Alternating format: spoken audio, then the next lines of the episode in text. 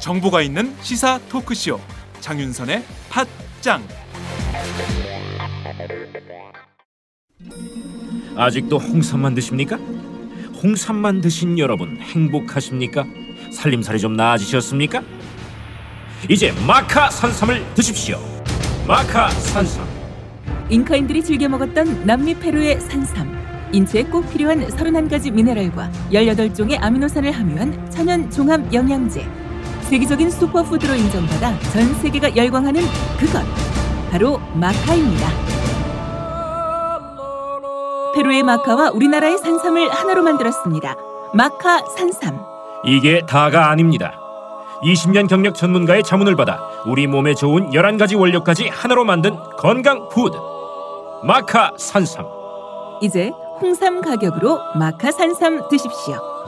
와 이거 남자한테 딱이네 딱이야 애미야, 나한테도 딱이구나. 엄마, 나도 마카 산삼. 나도 나도. 검색창에 마카 산삼 또는 영한 네이처를 검색하세요. 영한 네이처 마카 산삼이 답입니다. 마카 산삼을 꼭 기억하세요. 우주에서 마카와 산삼을 하나로 만든 회사는 영한 네이처가 유일합니다. 유사 검색어 회사에 주의하시고 영한 네이처를 꼭 확인하세요. 직원 채용 광고입니다. N블록셀이라고 하는 IT 회사인데요. 진보진영 팟캐스트에 후원도 팍팍 하는 회사입니다. 전기 전자를 전공한 악사기 소지자 1명, 일반직 2명, 총 3명을 모집합니다. 주위 분들에게 많이 알려주시기 바라고요. 똘끼 충만한 좌빨 중에서 자신의 잘못을 인정하고 사과할 줄 알고 사돈이 땅을 사도 배가 아프지 않은 사람 이건 정봉주밖에 없다. 아 이런 사람이라면 웰컴입니다.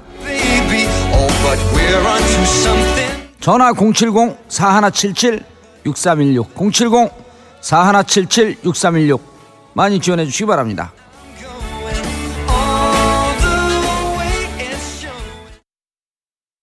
안녕하세요. 장윤선입니다. 오늘은 3월 18일 수요일입니다. 어제 열린 박근혜 대통령과 문재인 새정치민주연합 대표 그리고 김무성 새누리당 대표의 3자 회동에서 야당 대표의 존재감은 그 어느 때보다 컸던 것으로 오늘 조간 신문들은 평가하고 있습니다. 약 110분간 이어진 이번 회동에서 문재인 대표는 작심한 듯 준비한 원고를 읽어 내려가면서 박근혜 정부의 경제정책 실패 그리고 경제 수장 교체 등을 주문한 것으로 전해지고 있습니다. 박 대통령은 문 대표가 경제민주화와 복지공약 파기를 언급하는 대목에서부터 메모를 하기 시작했다고 하는데요. 특히 가계부채 대책을 언급할 때는 문 대표의 얼굴을 쳐다보기도 했다. 이렇게 전해지고 있습니다.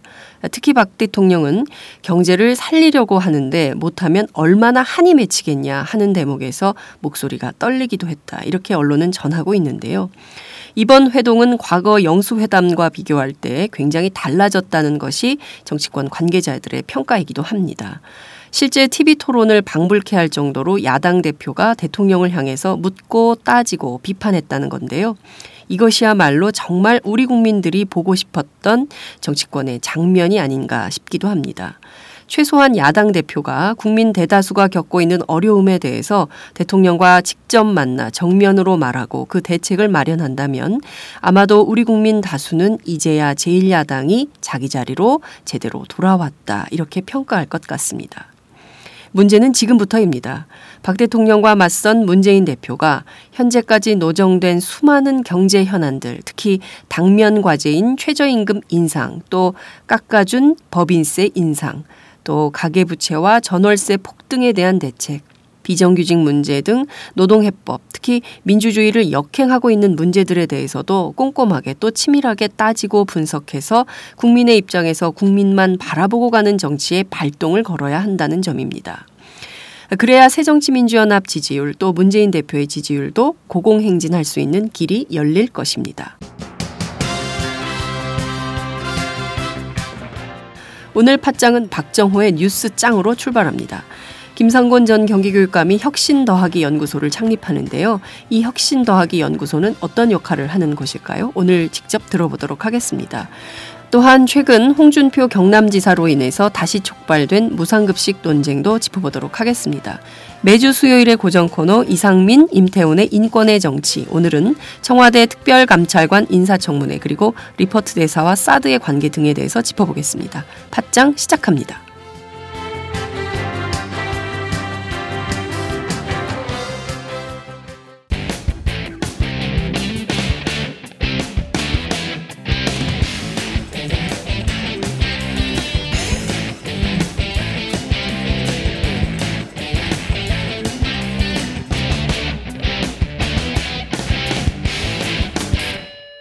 박정호의 뉴스장. 박정호의 뉴스장 시작하겠습니다. 아, 오늘도 오마이뉴스 박정호 기자와 함께하겠습니다. 박 기자 어서 오세요. 네, 안녕하세요. 네, 어제 박근혜 대통령, 문재인 대표, 김무성 대표 3자 회동이 있었죠. 네, 그렇습니다. 어제 열린 3자 회동. 아, 처음에는 화기애애하게 시작했는데요. 어, 박근혜 대통령의 중동 어, 순방 성과 얘기 이후 네. 문재인 대표가 경제 관련 얘기를 꺼내면서 분위기가 급속하게 냉랭해졌다고 합니다. 네. 그 어제 문 대표는 박 대통령과 악수하면서 안녕하세요라고 인- 서로 인사를 나눴고요. 네. 자리에 앉아서는 오랜만에 뵙습니다. 순방 뒤라 피곤하실 텐데 이렇게 또라고 감사의 뜻을 표시했습니다. 박 대통령도 이에 문 대표님 취임 이후에 정식으로 뵙는 게 처음입니다. 다시 한번 축하드립니다. 라고 덕담을 건넸습니다. 네, 하지만 문재인 대표가 경제가 매우 어렵다. 국민들은 먹고 살기가 참 힘들다. 대통령께서는 민생을 살리기 위해 노심초사했지만 정부 경제 정책은 국민적 삶을 해결하는 데 실패했다. 총체적인 위기다. 경제 정책을 대전환해 소득 주도 성장으로 가야 한다. 음, 이렇게 지적하면서 분위기가 아, 긴장감이 감돌았습니다. 네. 어, 특히 문재인 대표 입에서 실패, 파기 이런 발언이 나왔을 때 아마 박근혜 대통령 당황하지 않았을까라는 생각이 좀 들기도 합니다. 과거에 보면 어, 역대 회동이 수차례 있었지만 그때마다 뭐 어, 공약을 파기했다, 실패했다 이런 직접적인 워딩이 있었던 것 같지는 않거든요. 대체로 화기애애한 분위기였는데 네. 이번에는 좀 각을 세워서 한 것 같네요. 네, 그렇습니다. 박 대통령은 문 대표의 입에서 실패, 파기 등의 말이 나오자 고개를 숙이고 테이블 위에 놓인 메모지에 적는 모습을 어, 보였고요. 네. 하지만 박 대통령도 어, 적극적으로 정부가 할 일을 하고 있다 이런 반박을 했습니다. 그리고 경제를 살리는 데에는 정치권이 도와줘야 한다 음. 이렇게 주장을 했습니다. 네.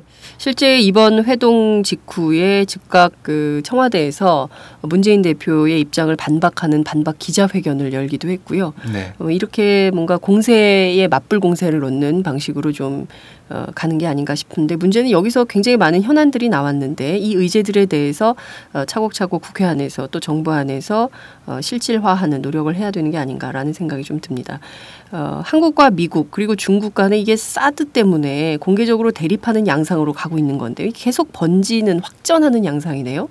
네, 어제 한국과 미국이 비슷한 시각에 유사한 수위로 어, 사드 고고도 미사일 방어 체계의 한국 배치에 대한 중국의 문제 제기를 정면 반박했습니다. 네.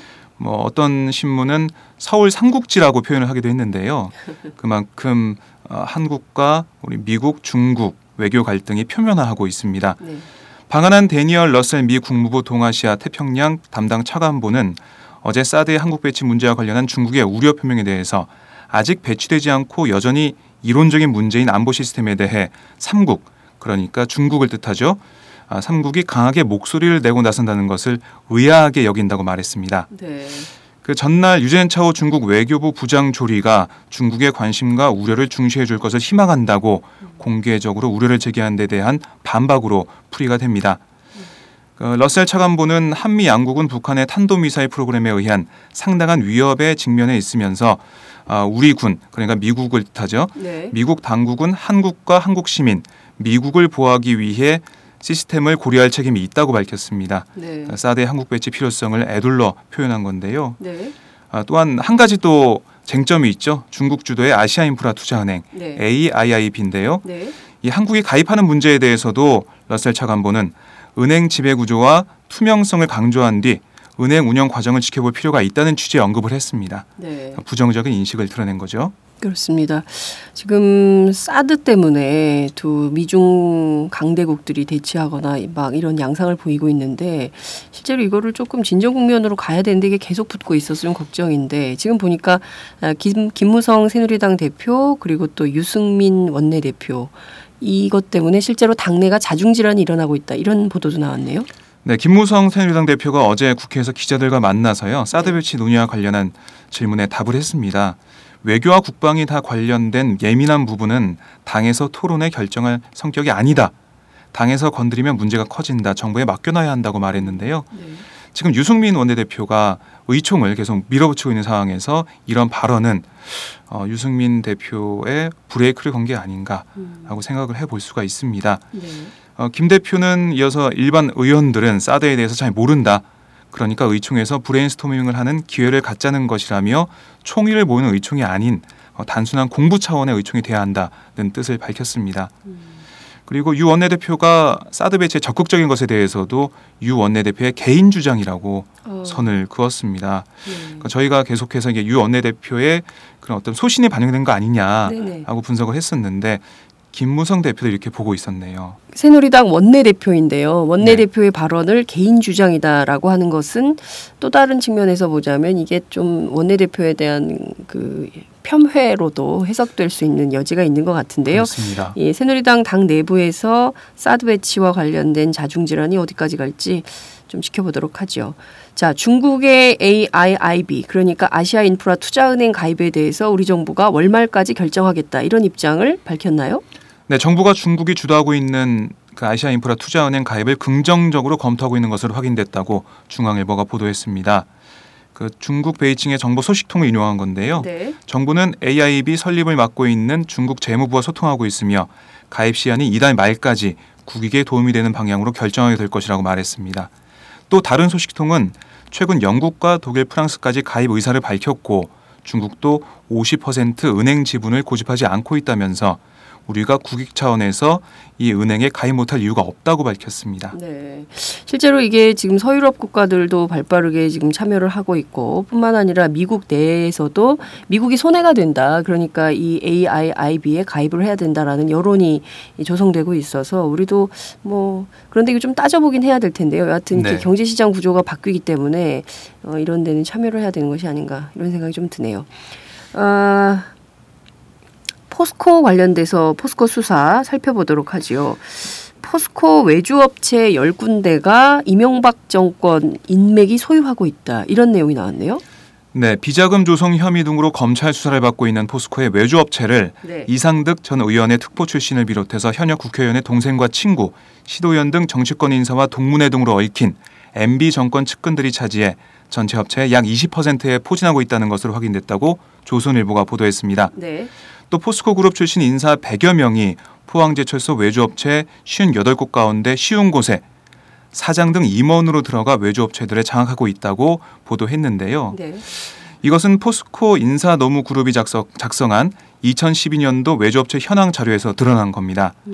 이상득 전 의원의 특보 출신으로 현재 공기업 감사로 있는 김모 씨와 MB연대 대표 출신이자 아, 새누리당 이병석 국회의원 후연회장으로 알려진 한모 씨 등 포항 지역에서 MB 정권 실세 인맥으로 불리던 정치권 인사들이 약 10여 개의 외주 업체를 소유하고 있었습니다. 네. 아, 검찰은 포스코가 하도급 업체, 외주 업체 등을 통해 비자금을 조성한 의혹 전반으로 수사를 확대할 방침인 것으로 전해졌습니다. 네. 포스코 수사가 결국 MB 정권을 겨냥하고 있는 거 아닌가라는 생각이 좀 드는데요. 어, 포스코 수사는 좀 계속 살펴보도록 하죠. 네네. 자, 검찰이 경남 기업에 대해서도 수사에 착수했다. 이게 뭐 자원외교 관련된 첫 번째 타깃이 되고 있다. 이런 보도가 나왔네요. 네, 검찰이 이명박 정부의 자원외교 실패 논란과 관련해서 경남 기업의 마다가스카르 암바토비 니켈 광산 프로젝트 지분 투자 의혹에 대한 수사에 착수한 것으로 확인됐다고 동아일보가 보도했습니다. 네. 서울중앙지검 특- 특별수사 일부는 한국광물자원공사가 2010년 경남 기업의 암바토비 사업 지분을 비싼 값에 매입해 116억 원의 손실을 입었고 지분을 삼성물산과 현대컨소시엄에 저가로 매각해서 회사에 총 932억 원의 손실을 입혔다고 아, 입혔다는 의혹에 대해서 신빙성이 있는 것으로 보고 자원외교 관련 첫 수사에 들어갔습니다. 네. 이 안바토비 니켈 강산 프로젝트는 2006년 10월 광물자원공사가 국내 기업 7곳과 컨소시엄을 구성해서 아프리카 마다가스카르의 안바토비 니켈 강산 개발 사업에 1조 9천여억 원, 그러니까 전체 사업 지분의 27.5%를 투자하는 계약을 맺으면서 시작됐는데요. 네. 컨소시엄 대표사인 광물자원공사는 경남 기업이 자금 사정 악화로 투자비를 내지 않자 납부 의무 기한을 연장하고 대금 대납 혜택을 준 것으로 알려졌습니다. 음. 뭐 2010년 결국 경남 기업은 투자금을 조달하지 못해서 사업에서 손을 떼게 됐는데요. 네. 당초 계약에 따르면 지분 가치의 25%만 받고 지분을 반납해야 했지만 아, 광물공사는 2010년 3월 경남 기업 지분 가치의 100%를 지불하고 지분을 인수해 특혜를 줬다는 의혹이 일었습니다. 음. 근데 이 경남 기업의 대주주가 네네. 아, 새누리당 소속으로 국회의원을 지낸 성완종 회장입니다. 그렇군요. 네. 어, 아, 아프리카 마다가스카르 그리고 암바토비 니켈 광산 관련해서요. 새정치민주연합 그 자원외교 국조특위 위원들 네. 그리고 또 하베스트도 어, 직접 새정치민주연합 그 특위 소속 위원들이 다녀온 걸로 알고 있는데 오늘 기자회견 한다는 얘기도 있는데 어, 구체적으로 어떤 사실들이 더 드러난 것이 있는지 확인해 보도록 하겠습니다. 자, 박근혜 정부가 사정 칼날을 휘두르고 있어서 재계 전반이 떨고 있다 이런 보도가 나왔네요. 포스코를 시작으로 한 검찰발 대기업 사정이 전방위로 확산될 조짐을 보이는 가운데 기업들이 불안감을 감추지 못하고 있습니다. 네. 건설업계는 검찰이 업계의 아킬레스건이나 다름없는 해외 비자금 조성과 담합 행위의 위법성을 파헤치겠다고 나서고 있는 것에 대해서 긴장하고 있는데요. 네. 포스코 건설 비자금과 관련해서는 최근 베트남에서 공사를 많이 수주했던 건설사 등이 촉각을 곤두세우고 있습니다. 포스코 건설이 주장하듯 하도급 대금, 대금 부풀리기로 조성한 비자금을 발주처에 리베이트로 전달하는 게 현재 관행이었다면 네. 다른 건설사도 마찬가지 방식으로 비자금을 조성했을 개연성이 크기 때문입니다. 대형 건설사 관계자는 해외 비자금과 담합은 그동안 업계의 관행으로 굳어진 측면이 있다면서 여기에 법 규정을 들이댄다면 검찰 수사를 피할 수 있는 건설사는 거의 없을 것이라고 토로했습니다. 실질적으로 많은 해외 건설, 해외 파견돼 있는 건설사들이 이렇게 비자금을 만들기 위해서 업계 내부의 그 담합 비리가 네. 관행적으로 있었다는 것인데요. 그렇다면 이 부분에 대해서도 검찰 수사를 모두 받아야 되는 게 아닌가 이런 생각이 좀 드네요. 네, 지금 검찰 수사 선상에 동부그룹, 신세계 등도 올라 있는 상황입니다. 네, 그렇습니다. 자, 국회 정개특위가 출범했군요. 그렇습니다. 20대 총선 선거구 재획정 등 수많은 현역 국회의원들의 정치 생명이 걸린 주요 정치 개혁 과제를 다룰 국회 정개특위가 어제 구성됐습니다. 하지만 현역 의원들의 이해관계가 직결된 쟁점이 많고 여당의 태도가 완강해서 선거제도 전반에 대한 개편 논의로 이어지기에는 쉽지 않을 것으로 보입니다. 네. 그 여야 동수 20명으로 구성된 정개특위 여기에 보면은 새정치연합은 유인태, 어, 박영선 의원 등 삼성급의 무게감 있는 인사들을 많이 배치했고요. 네. 반면에서 어, 야당 아, 여당은 네. 초재선 중심으로 위원단을 음. 꾸렸습니다.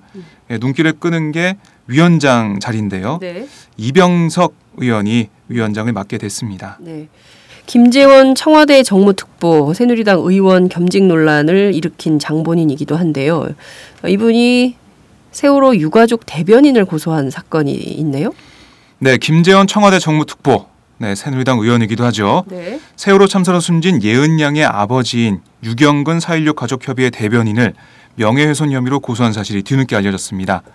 어제 검찰 등에 따르면 김 특보는 지난해 12월 31일 SNS에 유경근 어, 4.16 가족협의회 집행위원장이 허위 사실을 적시해 새누리당 지도부의 명예를 훼손했다는 내용의 고소장을 서울 남부지검에 제출했습니다. 네. 피소된 유 위원장은 고소, 고소장 접수 2개월 뒤인 어제 경기도 안산단원 경찰서를 방문해서 1시간가량 조사를 받았습니다. 네. 유 위원장은 지난해 12월 24일 자신의 페이스북 계정에서 새누리당 지도부 몇 명이 티타임 미팅을 하면서 가족들이 돈을 더 달라고 한다. 얼마인지 액수도 안 밝히면서 많이 달라고 한다는 식의 말을 했다고 한다. 등의 글을 올렸습니다. 네. 이에 대해서 김재원 특보는 이는 사실관계와 전혀 다른 내용이자 새누리당 지도부의 명예를 심각하게 훼손하는 인신 공격성 발언이라면서 공식적인 사과가 없을 경우 허위사실 유포와 명예훼손에 대한 책임을 물을 수밖에 없다고 말했습니다. 이후 김득포는 유 위원장이 사과하지 않자 지난해 말 서울 남부지검에 아, 유경근 위원장이 SNS에 허위 사실을 적시해 새누리당 지도부의 명예를 훼손했다며 고소장을 제출했습니다. 유 위원장이 최근에 그 페이스북에 이런 얘기를 했는데요. 그 신원 확인 관련된 질문 이것만 답변하고 경찰 조사에서 나머지는 전부 진술 거부권을 행사했다. 아, 그 재판 과정에서 할 말이 많다 이런 글을 올렸는데요. 어, 4.16 참사가 이제 곧 1년이 다가오는데 이 과정에서 또 이런 소송전이 진행이 되니 유경근 대변인의 마음이 더 무겁지 않을까라는 생각이 좀 드네요. 오늘 말씀 잘 들었습니다. 감사합니다. 네, 고맙습니다.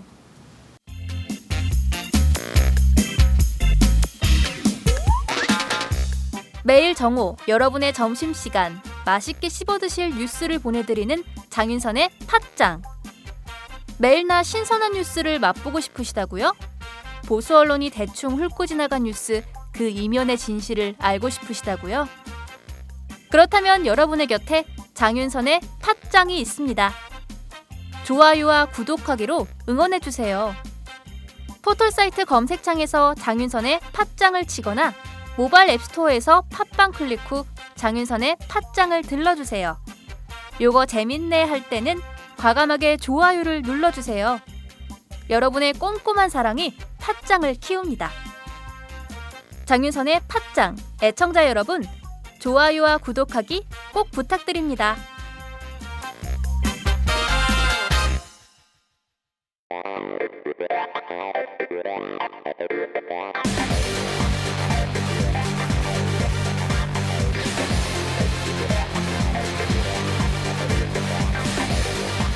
정보가 있는 시사 토크쇼. 장윤선의 팟짱